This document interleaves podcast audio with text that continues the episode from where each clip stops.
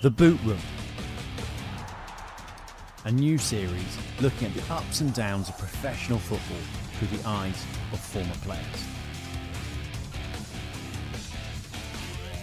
Well, uh, welcome to the Christians in Sport podcast. We're in the midst of the football season. And in this little series, we're just talking to football people for a change because, of course, we go across the board lots of the time. In this series, I'm talking to players, coaches, and leaders really at the heart of the game, who know it inside out, top to bottom. They really know football. Great that my guest today is Gavin Peacock, uh, played for lots of clubs. Midfield, primarily striker at his best, played in the 10, uh, 1984 until 2002, a professional footballer, most notably in the Premier League for Newcastle United and Chelsea, though we'll touch on a number of the other significant clubs he played for. After playing, Gav worked in the media as a pundit, and then in 2008, he relocated to Canada to study theology with a view to becoming a Christian minister, which he is today. Uh, Gav's a husband to Amanda, father of Jake and Ava, and a pastor at Calvary Grace Church in Calgary, Alberta. And Gavin, we're having the chat across across the Atlantic uh, on Skype. You all right? You all right? Yeah, I'm good, Graham. Good to, good to speak to you. Top man. Well, it, it's just fab. We've known each other a long, long time, and it's just great that you're on this podcast because I know the value of somebody who knows the game inside out from all kinds of levels and is unashamedly a follower of Christ and was throughout his whole football career. Mm. Uh, is a real rich seam of God being kind to us that we can have a chat about this, Gavin. So I'm going to just dive in uh, and say to you that having known you for a long time, one of the things that stands out about you, I'm going to quote you from something I've heard you say before. It's about your change of perspective when, as a 17 year old at QPR, who were in what is now the Premier League and one of the top teams, as a young professional, you said this. When I came to know Christ, in a funny way, I started to play better. I, I mean, I just always felt Christ was with me.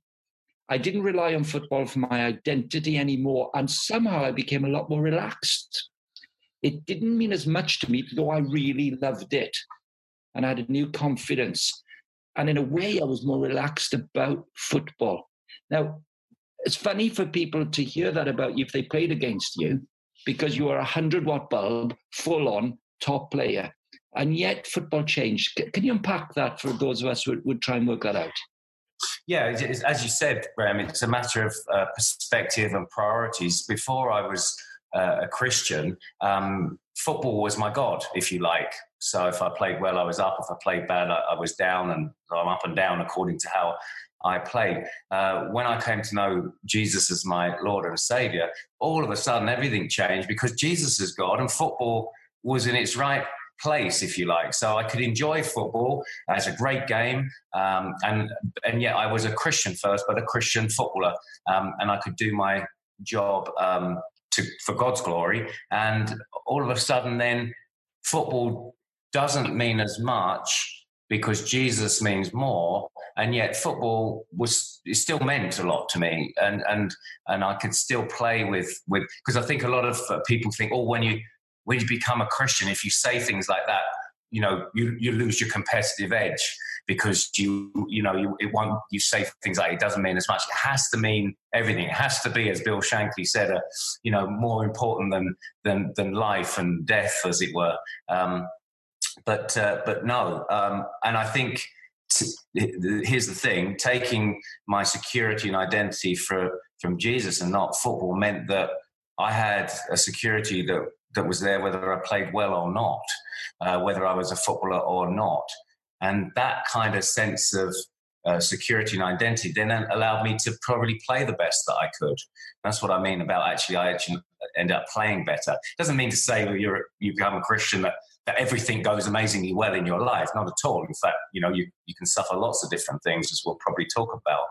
Um, but that was the perspective change. That was the the motivation change as well. Uh, that I wasn't just playing for myself anymore. I was playing for God, under God, but I could enjoy the game. And uh, and it was actually it was about six seven months after I became a Christian. I actually made my my debut, my first team debut.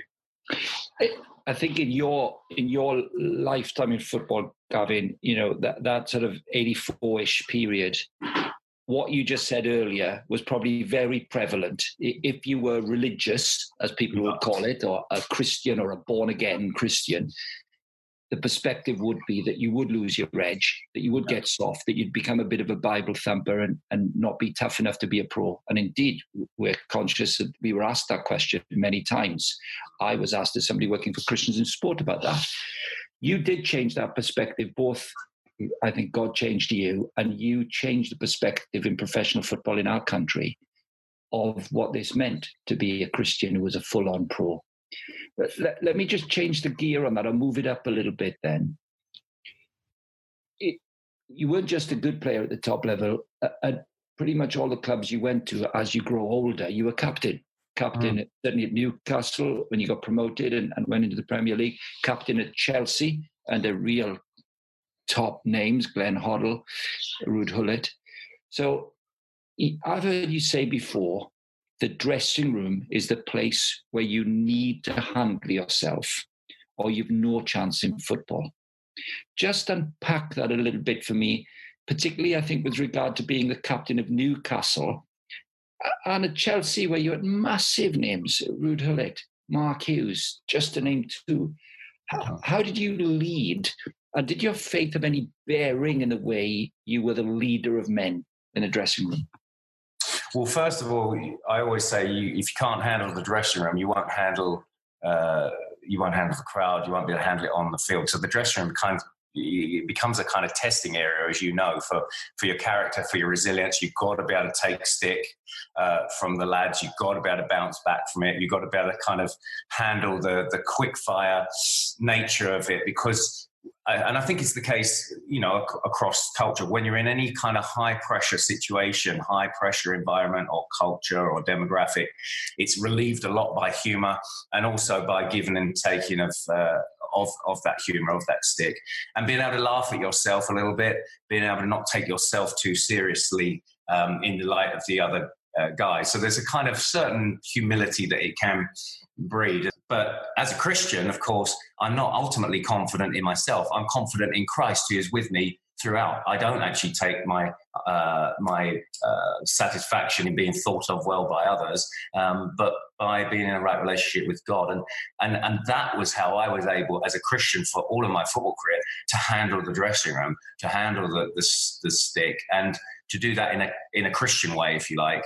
Um, so I got involved with the lads, with the with the banter, and uh, and, and, appropriately so. Um, and and I think that then that enabled me to kind of be a Christian, but be with the lads in the dressing room. So oh, this guy's not kind of someone that can't join in with us or or be one of lads. And at the same time, they knew where I stood and how I walked as, as a Christian man in the dressing room. And I think there was I got a lot of stick, but at the same time, everyone got stick for different things, and um, and then they were able to kind of respect that. And then the, the question is, can you could you do that on the on the field? Um, and I and I think in terms of the leadership stuff, I think that I was competitive. I wasn't like a a kind of out there in tackling everyone. I mean, tackling is overrated, Graham, as you and I know. you know, you get hurt if you're going for tackles. No, I mean, I could put my foot in, but that that wasn't necessarily how I was a competitor. I was aggressive in my mind. I wanted to win, and and there's nothing wrong with that as a Christian. Is wanting to win within the rules of the game. Um, and I think some of my managers saw that there was obviously a level of ability, there was a level of competitiveness, and a level of example that then other guys would probably respond to and want to follow. Um, and with all those things combined, then I got made captain at all my teams. Uh, I'm interested in the perspective uh, that I'd like to draw out that, again, I've heard you talk about before, that early on in your career, your belief in Christ, your confidence in Christ, as we've just touched on, allowed you to be almost free for the banter and to be yourself, but to draw lines. Um, and, and yet, as your career goes on through beyond Chelsea, you go to QPR when you're t- towards 30, you go back to QPR, you say your leadership changed And I think it was Kevin Keegan who said to you at one point uh, something about not just leading by example, but by leading by not quite care. How did your leadership change? Do you want to unpack that for us? yeah, I think as I matured as a as a player, but also as a Christian man, there's that there was that sense of growing responsibility, that sense of a more of a, a fatherly care for the lads around me, um, and uh, an increased sacrifice. Because I mean, at the heart of proper leadership is sacrificial leadership. I mean, Keegan himself said, you know, best leaders he ever played for were those that, uh, when you could do no more, they pick you up and carry you. And I thought that was a great uh, visual of, uh, of great sacrificial leadership. And he was that kind of leader on the field himself, um, leading from the front. But I think as I went on in the in the game, just matured. There was, and as you do, uh, you get a bigger view, a broader view of things. Um, and so my care then for the the lads, the conversations I'd have with with guys was realizing, you know, more and more guys were coming in from other countries. We had players coming in from Finland and Holland, and I realized, you know, these guys are actually trying to settle in a new country and play football. For me, I got home, I've got my family around me. Um, I, have got extensive friends, but they they just went home to their digs. Now, of course, emigrating, you realize now, oh wow, it's just us. Now, I've done that in a very big way coming to Canada in the last 10 years. But that kind of stuff, um, kind of caring for the lads uh, off the field as well as on it, um, was big. Uh, as you've grown older, then you're in this leadership position at the highest level of professional football.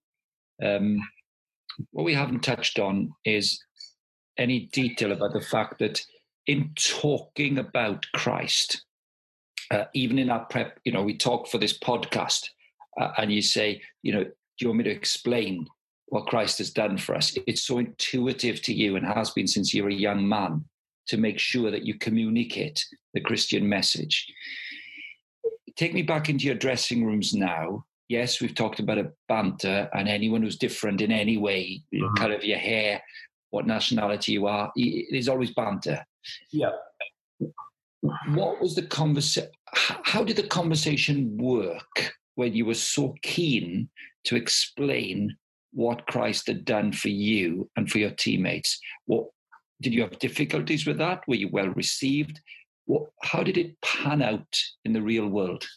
Yeah, um, probably difficult to remember all the details. I remember straight away that I was honest with the lads at uh, QPR and told them I was a Christian, and literally, I think maybe the Monday after you know my f- first day in church as a Christian. Um, and uh, and it sort of went around the training ground. Oh, Peacock's a Christian, and and then there was a bit of banter. Um, so there was that kind of immediate sort of response. I guess I was. Uh, it wasn't. You know, obviously I'd be keen to to tell people. At the same time, I was nervous. It wasn't like I was, you know, oh hey ho, I've got all the answers here, and I'm. No, I mean there were times where it was it was pretty nerve wracking to actually st- say something. And maybe if I look back, there might have been times where I didn't say something because I was scared. You know, it wasn't like I'm some amazing, you know, per- perfect uh, Christian um, uh, evangelist or something. No, I was a young guy, and so I faced those challenges early on, and um, and yet I felt, you know, I just think in the Bible tells you if you honor God, God will honor you, and um, I think by sort of making that first of all open confession that I'm a Christian, um, re- receiving a bit of banter and you know laughing it off a little bit, and then letting them just see if my walk match my talk. I think that's clearly a, a testimony, and then um, it, it opened up for different conversations over over time with different players that you never really think would uh, ask about Christianity. Um, and then I became more aware of through Christian sport, relationship with you and others, other Christians in football, and started to realize well, there was one or two other Christians in in London area that, and then we had a London Christian footballers Bible study for a few years when I was at uh, Chelsea there, um, and so I think uh, people became used to the fact I was a Christian. Um, the lads in the dressing room, it, the banter can only last so long and then they get tired of it but then it comes back again and they might make little quips about being a reverend or or, or this or that but i think just deep down they did respect it I could probably handle a little bit of that stuff in the dressing room with the banter as well. So that was uh, that was helpful for me, surely. Without without a doubt, Gavin, and I'm I'm gagging to hear a story because because you were so public, uh, yeah. uh, figure as a as a leader and as a Christian. Um, you must have had banter on the pitch when you're bossing a game somewhere and some centre half or some holding midfielders trying to dig you out. Yeah, yeah, I had a, a, a few times, and I was playing at Newcastle once, and uh, I think it was against Derby or some someone up there at St James's, and centre half was, you know, I was running him ragged a little bit, and he's calling me a Bible basher, and he punched me on top of the head because he was that much bigger than me.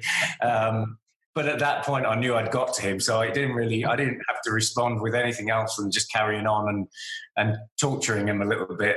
Um, yeah, it, you know, it, listen, uh, you know, we, what can what can man do to you? You know, if if if Christ is for you, what can what can man do to you? And it really again comes back to that that that Jesus is bigger in my eyes than the than the than the fans, that any opposition that I might uh, receive. Um, and it doesn't mean to say that it doesn't hurt because some stuff was nasty at times. But I can't.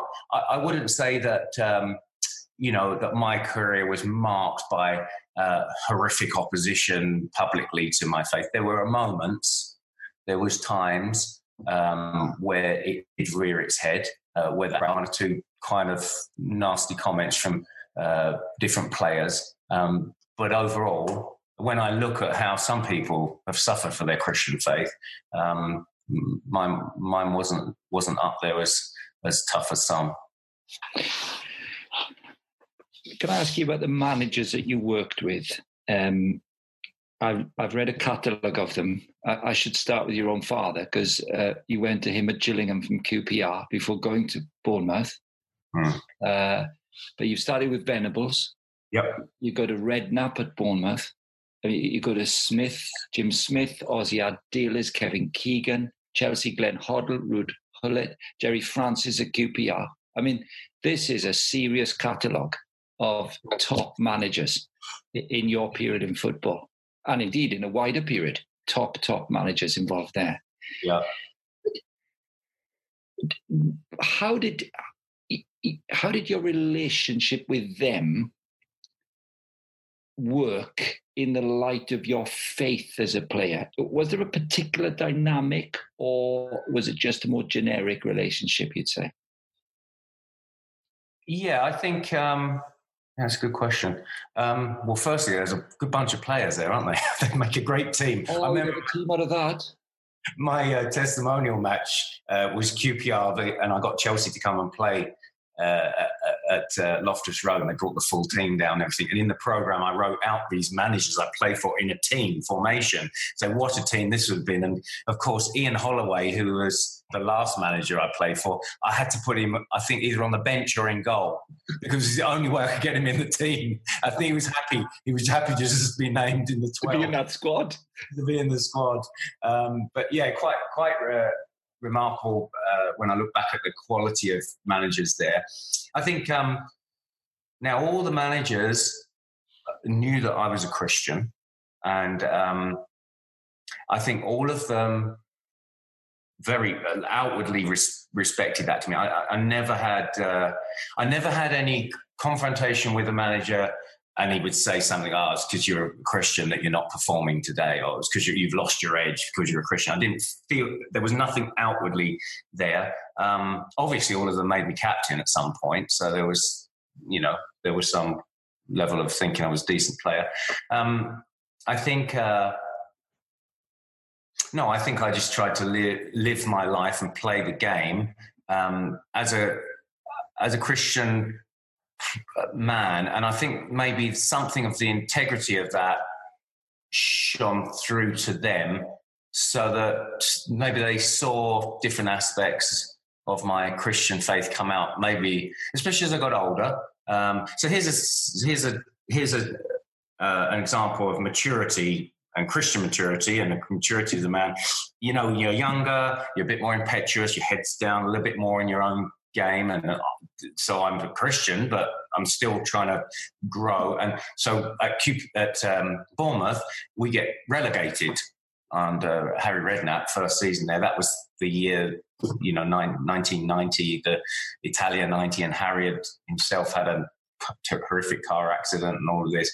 I went in and said, I need to, I need to move because I need to be like looking to get up the divisions. And I remember thinking, and Harry was good. He said, "Well, you know, I don't think much of your timing. This was like the, the next week or something after we got relegated." And he said, "I don't think much of your timing, but you know, I understand what you mean." And of course, within a couple of months, I'd gone to Newcastle, which was a great move for me. Um, probably a little bit more self-centered there. Um, and if I was to speak to Harry about that, I might say, listen, I understand from your perspective, you've got the whole club to think about, and you've got one, and I was his record signing, coming in saying they want to move. Probably not the best timing, as Harry said. Um, maybe even not the best witness at the time. Uh, but my overall relationship with Harry was one of integrity and honesty, and I think he, you know, respected that at the end. Then you fast forward at the end of my career, and um, you know, I'm with uh, Ian Holloway and Kenny Jackett, and I'm trying to navigate a difficult situation where I'm the top paid player. QPR are in a bit of financial trouble, um, and I was trying to negotiate a deal where I wasn't greedy, but I kind of stepped out of things uh, for the, the, sake of the club as well as you know my own future. And and Kenny Jackett just sort of pulled me aside and said, "Oh." Just really notice the way you are with the younger players and the way you'll have a chat with them and a word with them and and just kind of take them under your wing a bit more. So I kind of even the relationship with managers changed as I changed as well, got more mature. Glenn, uh, sorry, not Glenn, but Gerry Francis used to have me in his office all the time as a senior player, and he relate to me kind of in in terms of you've got a whole career behind you that he can look at and say, yeah, and this guy's a mature guy, and I can trust him. And he kind of, I was kind of, kind of more of his mouthpiece on the field um, as I got older. So I, I've, I benefited from good relationships with managers. I think one other thing that uh, was helpful was when I was played out of position a few times. Um, I hated playing out wide, and sometimes I get stuck out wide. Um, and I think I was, I think you know, again, doing your job for the team, even at the expense of your own game. So say you know, took 10% or 15% off my game to have to play out wide for six or seven games in the season. Um, even though I hated it, I think I was called, called to do that. Um, as a professional, and, and I got better at doing that as I got older as well. And that won my managers over. Ray Harford, uh, Ray Harford was a QPR don't think I was his cup of tea as a midfielder. He liked two holding midfielders uh, in front of the back four, and the way they'd done it at Blackburn when he was Kenny Dalglish and they'd won the, the, the Premier League. And I don't think he really fancied me, and he asked me to play a holding role in midfield. And I was around about 30 years old. I remember uh, thinking about, and he had a bit of a flare up with John Spencer in training. I just think, look, you know, he's come into the situation. He's got a job to do. I'll just do my job as best as I can, and literally pray that God gives me the ability to do it because I've got to really adapt to something I'm not used to doing. Well, actually, I did all right, and he kind of I won him over a little bit, you know. Uh, even though I've been, I'm best when I'm released to go forward a bit. I was doing a decent job for him. And before, you know, Ray Ray died a, a few years later, mm-hmm. very sadly. But um, yeah, that was a nice thing to, to be able to have someone that really didn't fancy you at first, but kind of be able to win him over through a good ethic on the field, I guess. And I put that down to having that view of uh, Christ above football, uh, that football didn't mean as much as Christ, as Christ does. Well, look, uh, that leaves hanging the most obvious of all questions uh, to our listener. I mean, uh, they, they must be listening now saying, hang on, why isn't he a manager? Uh, yeah. Why is Gavin Peacock not a manager? Because the way you speak, your leadership, the relationships with managers. Did you think about it? Mm. Oh yeah, no. I mean, I, I, and again, you know, being a so being leadership's been in my blood. My dad, the leader, you know, captain of Charlton Athletic, a manager, a coach, all his life. Uh, you know, would encourage me to. At age six years old, I had a little local football team. I got together all the lads and kind of did that. So I kind of always had leadership. Eh, I think in, in my blood. My manager said, "Would you?"